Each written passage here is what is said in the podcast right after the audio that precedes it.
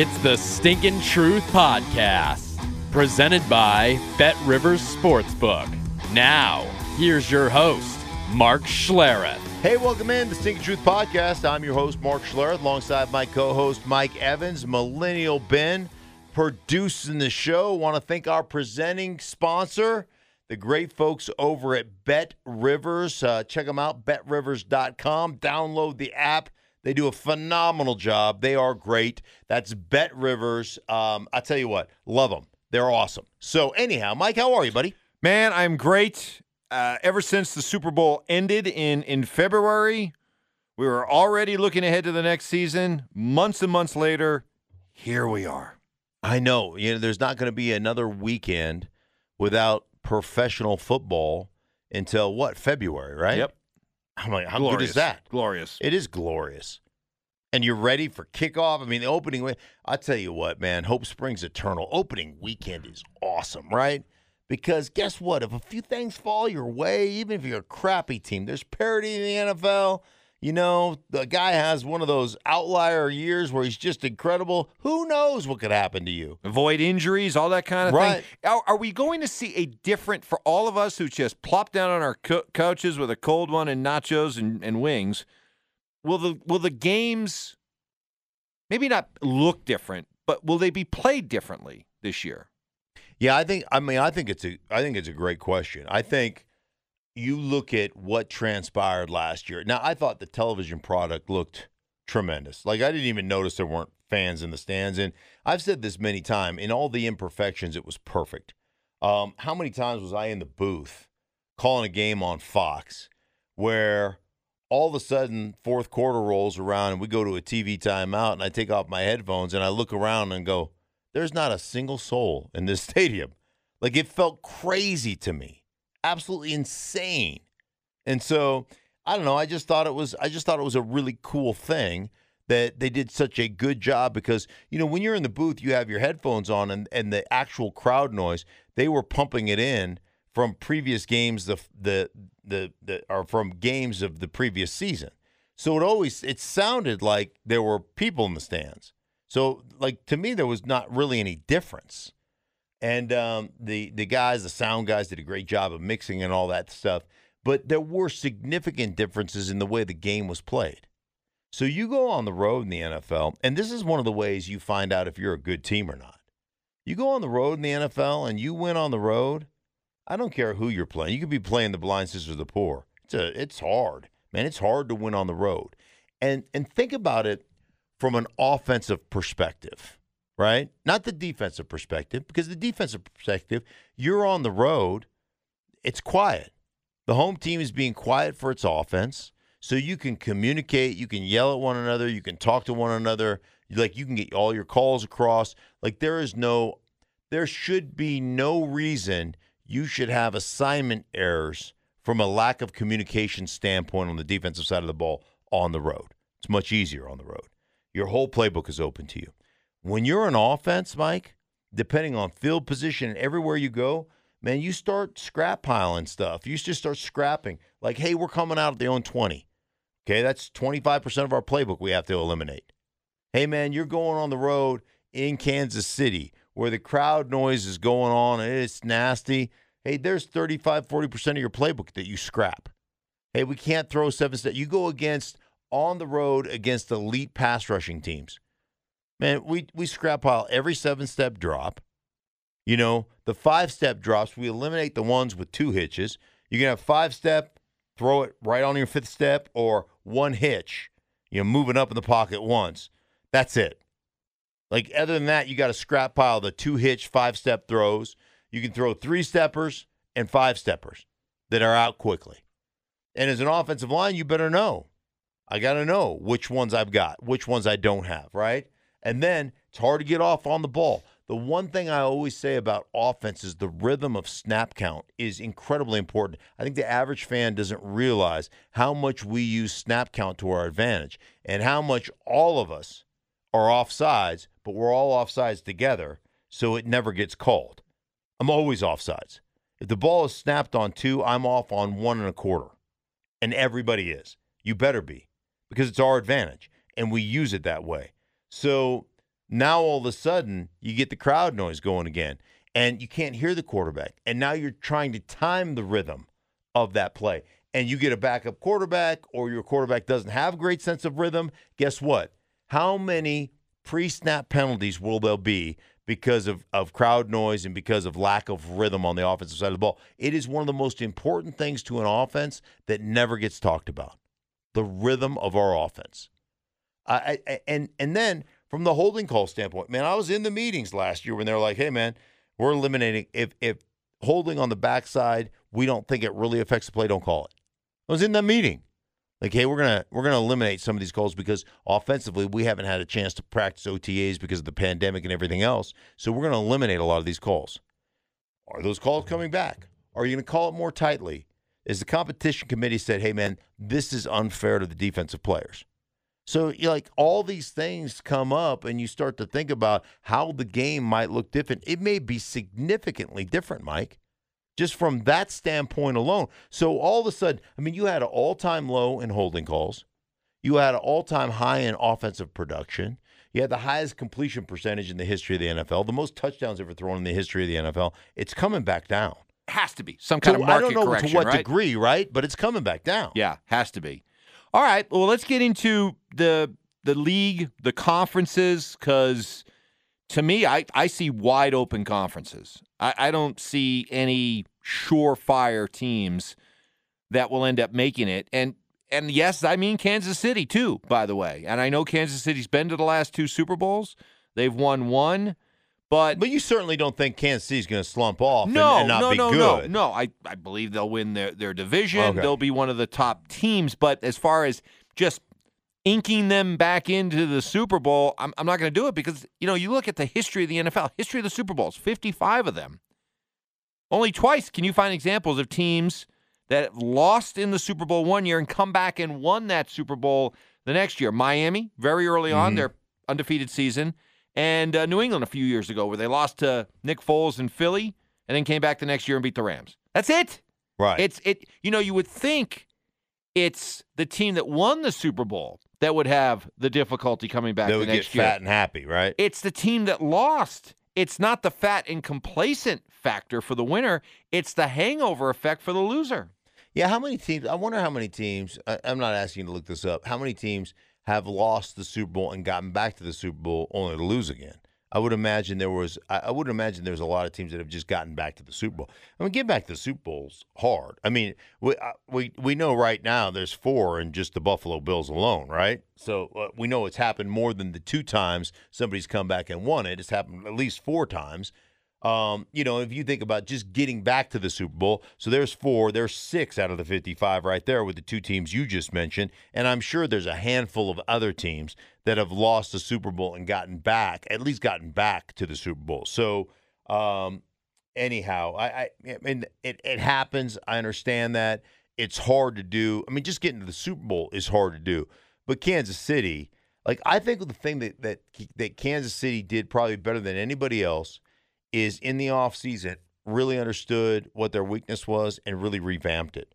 And I don't know, I mean, uh, preseason football is kind of hard to watch, you know, there's not there's not a lot to it.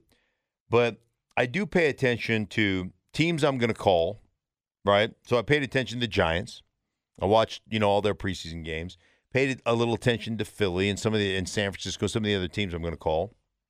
Um, and I, I, I just happened to catch some Kansas City because they're in Denver's division, and you and I live in Denver. We do a show in Denver. We love you know Denver, Colorado, and we're we're Broncos guys.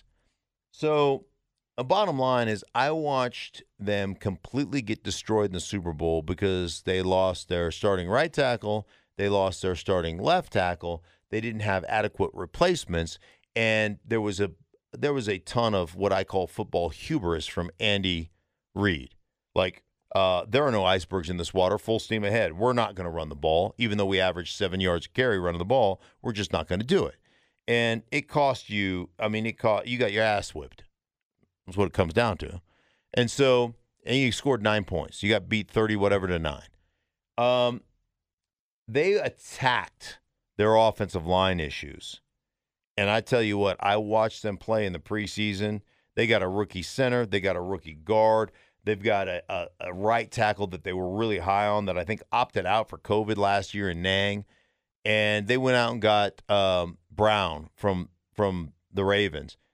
Like you want and Thuney, they signed as a free agent. They are loaded, and I watched them come off the ball. I watched them establish themselves.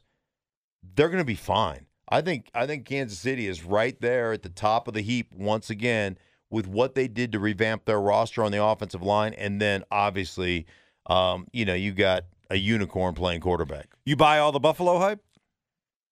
I do. Buffalo's great. Buffalo's a great team. Buffalo's got all kinds of talent. Like Mike, the one thing that I have, and I called a Buffalo game last year where they completely dismantled the Broncos in in Denver. I mean, they forty-one to nineteen or something like that. I mean, it was a They could have put up seventy. That yeah, day. it was. But their talent, like when you think of Buffalo, you think of the weather. You think of a team that's got to run the ball. You think of like they have gone from running the ball with their quarterback, grooming him, slowly coming along to being a four wide spread offense. And he is he's legit. Josh Allen's legit. There's a reason they paid him. He's that good.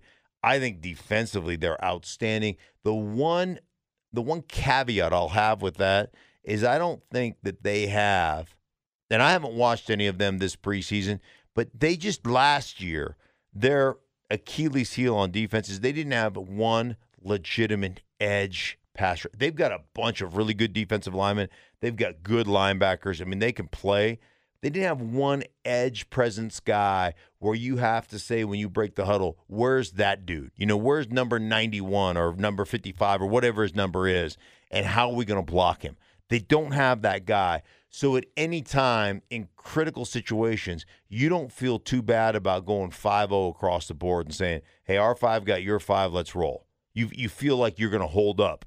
And that would be the one the one caveat I would have about their defense. But I think they're in ta- uh, they're incredibly talented. I think they're exceptionally well coached by Sean McDermott and I just think they have this great work ethic attitude that I love watching. All right, so let's say you put Kansas City and Buffalo at that that top tier of the AFC. Then to me, it's an intriguing second tier made up of teams that it- wouldn't surprise me if we saw them in the AFC Championship game. And I'll put uh, I'll put uh, uh, Cleveland, I'll put the Patriots, the Chargers, and the Ravens and Steelers. Yeah. all in that group. Yeah. Um, and and and then whoever wins the the the South, uh, Tennessee or or Indy, let's say. Okay. Yeah. So that's about a half a dozen teams I put really kind of all in a pool together in that second tier. I'll listen to arguments for Miami Mhm. or you know Denver's, uh, you know teams like that. But, but those are kind of the, the six teams. Any of those teams that you could point to and say instantly, that's a sleeper to not only get to an AFC Championship game, maybe even win an AFC Right. Championship game. I think that Tennessee, not that anybody wants to see them in the Super Bowl, but I think that Tennessee is that team. I think Vrabel has done a great job transitioning from player to assistant coach to D coordinator to head coach. I think he's done a, a phenomenal job in that. I think Tannehill, the way they use Tannehill is intriguing to me because they still use enough RPO and his athleticism on the edge to threaten a defense. And I think what he does, it's very subtle, but it really opens up their running game for King Henry. And let me just say that that offensive line is as physical a group as there is in football. Rodger Saffold's a guy I love watching. Um, the right guard has come in from a small school. I can't remember his name offhand. I think it's Davis, but that dude, that dude absolutely thunder punches dudes in the face. I mean, it's unbelievable. So I think they I think they're really good that way. I think the addition of Julio Jones, and if we're using, you know, we started the show saying, hey, injuries, all things being equal, if you're if Julio Jones can be 90% of what he normally is, coupled with the other guys they have on that roster, um, AJ Brown, and I'm telling you, Julio Jones sets a standard. Like I've been, I've done a lot of Atlanta games, so I've been to a bunch of Friday practices. Julio Jones runs like every route he runs, his life depends upon it. I mean, it's a Friday practice, and he's a tone setter, and he's there's no diva in him, like there, and he sets a tone that everybody else has to kind of jump on board with. So, like, if he is ninety percent of what he normally is, there, it just enhances their run game. And listen, I'm not even talking about their defense. They're going to possess the ball, con- uh, just churn first downs, have enough power that their defense should theoretically be fresh. I think they're a bit of a sleeper. Okay. Now, switching over to the NFC. The NFC, I think, is maybe even more fascinating than the AFC. Because at least with the AFC, I see that top tier of two teams. Right. Mark, correct me if I'm wrong. I, I see the NFC as just one giant mosh pit of six, six or seven teams. Throw a dart at them as to who could end up being the best. I mean, I'm talking about Tampa, Green Bay, San Francisco, the Rams, uh, Seattle. Uh, I, I, mean, who who stands out? Yeah, I mean, it, it you're 100 percent right. It's uh, like there are so many good teams when you look at the way they're structured. Um, and I think that I think that in the NFC, you know, Tampa returns uh, 23 starters if you include, you know, Antonio Brown. I mean, it's it is I've never seen anything like it in a league that churns over its roster by 30 35% a year. Like I've I've, I've got Giants Denver weekend 1. And I'm watching last year film, like because I watched all the preseason stuff, right? So now I'm going back to last year's film to look at kind of formations and and you know what's their what are their go to runs? Like what do they what do they kind of hang their hat on? Um, you know what are their what what formations they run route combinations how you know what do they look like basically? With defensively how do they show you you know from a coverage standpoint what are they running most of the time? Are they are they running something on third down? Are they running something you know between the 20s do they get into something else in in you know in the red zone? What what are they doing type of thing right? And so that's kind of how I, I break it down and I look at like guys, and I'm like, oh, that guy's a really good player. Mark him down. I write him down, and then I realize, oh yeah, he's no longer on the roster, right? So there's there's that turnover that happens or turnover that happens. I yeah, they didn't they didn't purge their roster. I mean, they bring everybody back, and remember, they were eight and five, and Tom Brady told me, he goes, listen, man, I'm I'm still trying to figure out this offense. And then they go on this run and, you know, Bruce Arians and Tom Brady uh, come from different schools where Bruce Arians wants to read everything based on the middle linebacker and the post safety after the snap. Tom wants motions and formations to see, hey, what are they? Are they in man? Are they in zone? What what's my read? What kind of leverage are they playing? He wants all that stuff pre-snap to get as much information as he can pre-snap so he knows the answers to the test post-snap. And so this different philosophy of melding these two philosophies together and finding, you know, common ground where they can both be happy, where Arians can get some of what he wants and Tom Brady can get a lot of what he wants. And like I can't help but think they're just going to be better. They're going to start where they left off and they're just going to continue to get better.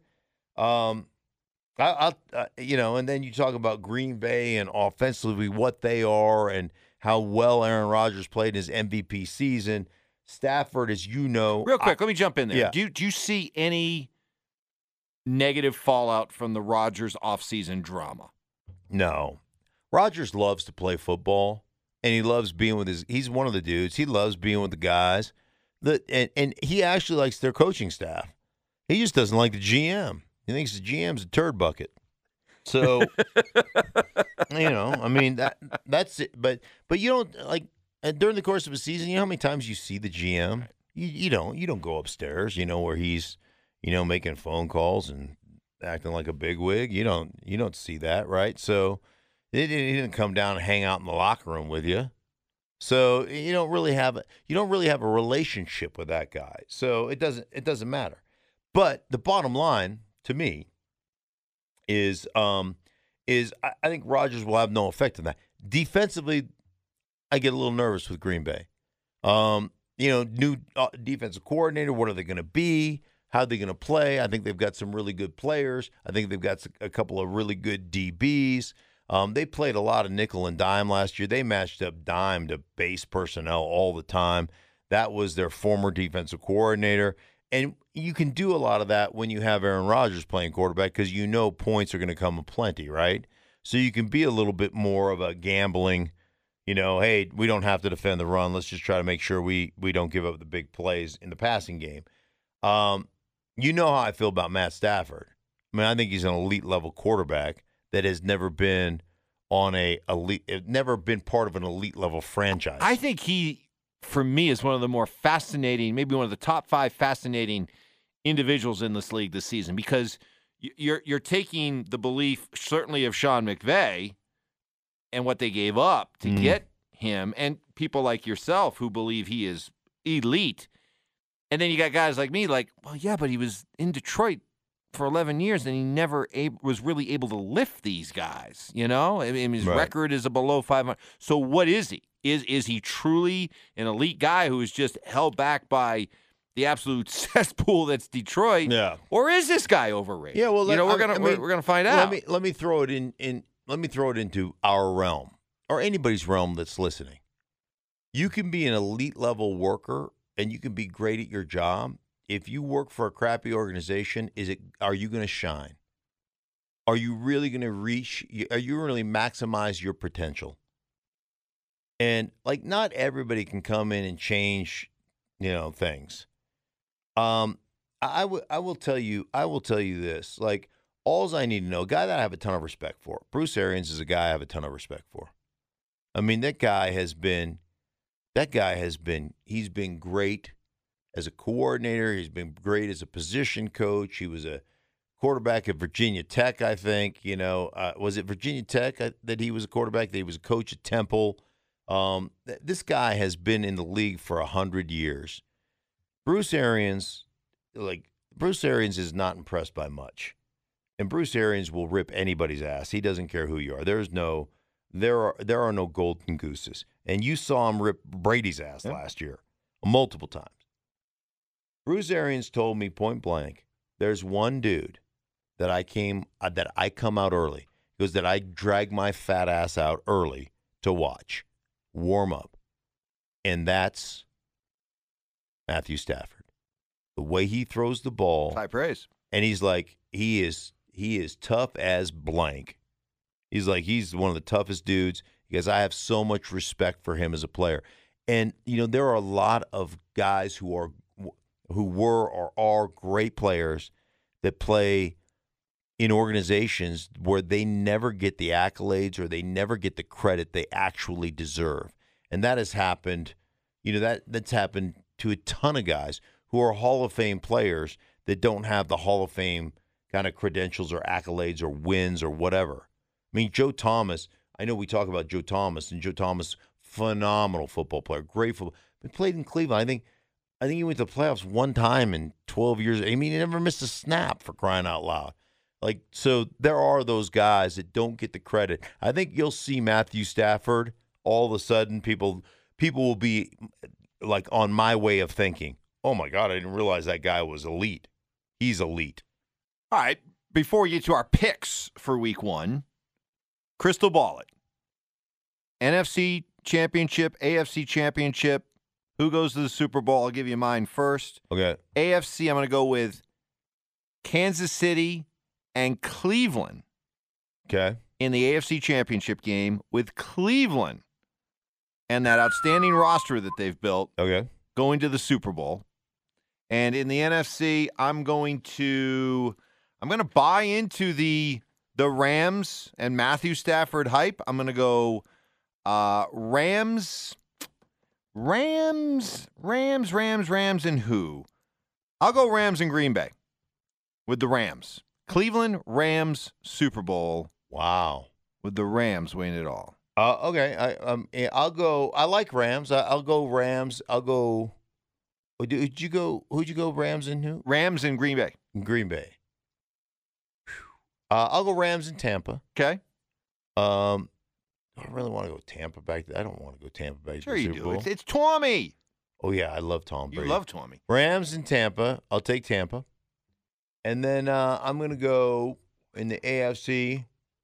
I like your Cleveland thing, but I'm going to go. Uh, I'm going to go Bills. I'm going to go Bills and um, You go Bills, Browns? no, I'm going to go. I'm going to go Bills Ravens Bills, Ravens. Okay. Bills, Ravens. You love yourself some John Harbaugh, don't you? with uh, the Bills, Okay. And Eh. so Bills and Bills and Rams. Tampa. oh Tampa, you got Tampa going. Okay, Bills Yeah, and Bills Tampa. and Tampa. I'll- And? and I'll take Tommy. Tommy goes. Oh my God! I'm trying to get. I'm if trying Tommy to get, wins, if Tommy wins another one, I'm going to go. Uh, can you imagine if if I get a Tampa game this year? I had four last year. Yeah. If I get a Tampa game and I'm face to face with Tom Brady in a production meeting, Mm-hmm. that's too much handsome in one room. I guarantee You'd you. be like. Tommy, Tommy, I picked you guys to win in our podcast at the beginning of the season. All right, all right. picks. I get to go first since you were good during the you were better during the regular season, but I was better during the playoffs. And playoff I won the time. overall, yes. Yeah. And, and you know what? My graciousness allows me to let you pick first. So go ahead. All right, uh, I'll give you credit. You have you have sold me on the Rams. So I'm going to take the Rams minus seven and a half over the Red Rifle and the Bears. Andy Dalton. I'll take the seven and a half there. Mhm. I'll give that. I'm going to take uh, another team. You're going to be on the San Francisco beat. And that, that seems like a team that's ready for a big bounce back. I'll take San Francisco Ooh. minus the seven and a half I like that Detroit. one. I wanted I wanted to take that one, but I can't. The, the rules of the game. You can't double up. you up. pick first, Yep. so I can't double up. And then I'm going to take Green Bay minus three over the Saints in Jacksonville. I first of all, I just think Green Bay's a better team. They got the better quarterback, and boy, that's that's asking a lot of a Saints team that's had to uh, Mhm. pack up and move, and they're they're worried about what's Right. going on back in New Orleans. So give me Green Bay minus the three. Okay, well, I, I like that. You're writing these down, so you got to you got to keep. I'll be the record keeper. Okay, you be the record keeper. All right, I'm going to go. My first game, I've got the uh, Eagles at the Falcons. I think the Eagles are somewhat of a hot mess. I don't think they figured out their s- systems yet, and um, I don't think it's going to come down to rock paper scissors. So I'm going to go the Falcons. I think the Falcons are a talented team. They haven't had it together the last couple of years. Falcons minus three. I'll go in that direction. Then you know, I, I still I'm not a believer in the Bengals yet. Uh, I still think the Bengals have a lot to go. You know, a lot of work to do. I'm going to go Vikings the way they run the ball. I know Zimmer will have that defense fixed to a certain degree. Um, I'm going to go Vikings giving three in Cincinnati to the Bengals. I like the Vikings there. And then lastly, uh, Seahawks traveling to the Colts. The Seahawks minus three right now. Um, I'm going to go Colts. I'm, I'm going to take the three and go with the Colts at home on that. So I think uh, I've got the Colts, I've got the uh, Vikings, and I have the Falcons. All right, and I've got Green Bay, San Francisco, and the Rams. All right, Yeah, it's- that's predictions sure to go wrong. exactly. Uh, follow us at your own peril. Yes, exactly. hey, listen, for everybody involved in the Stinking Truth podcast, thanks so much for listening. We truly appreciate you. For Mike, myself, for Millennial Ben, thank you. And we're going to start doing two a week uh, starting next week. So uh, make sure you tune in, subscribe, and, and let all your friends know. Thanks, guys. We'll talk to you next week.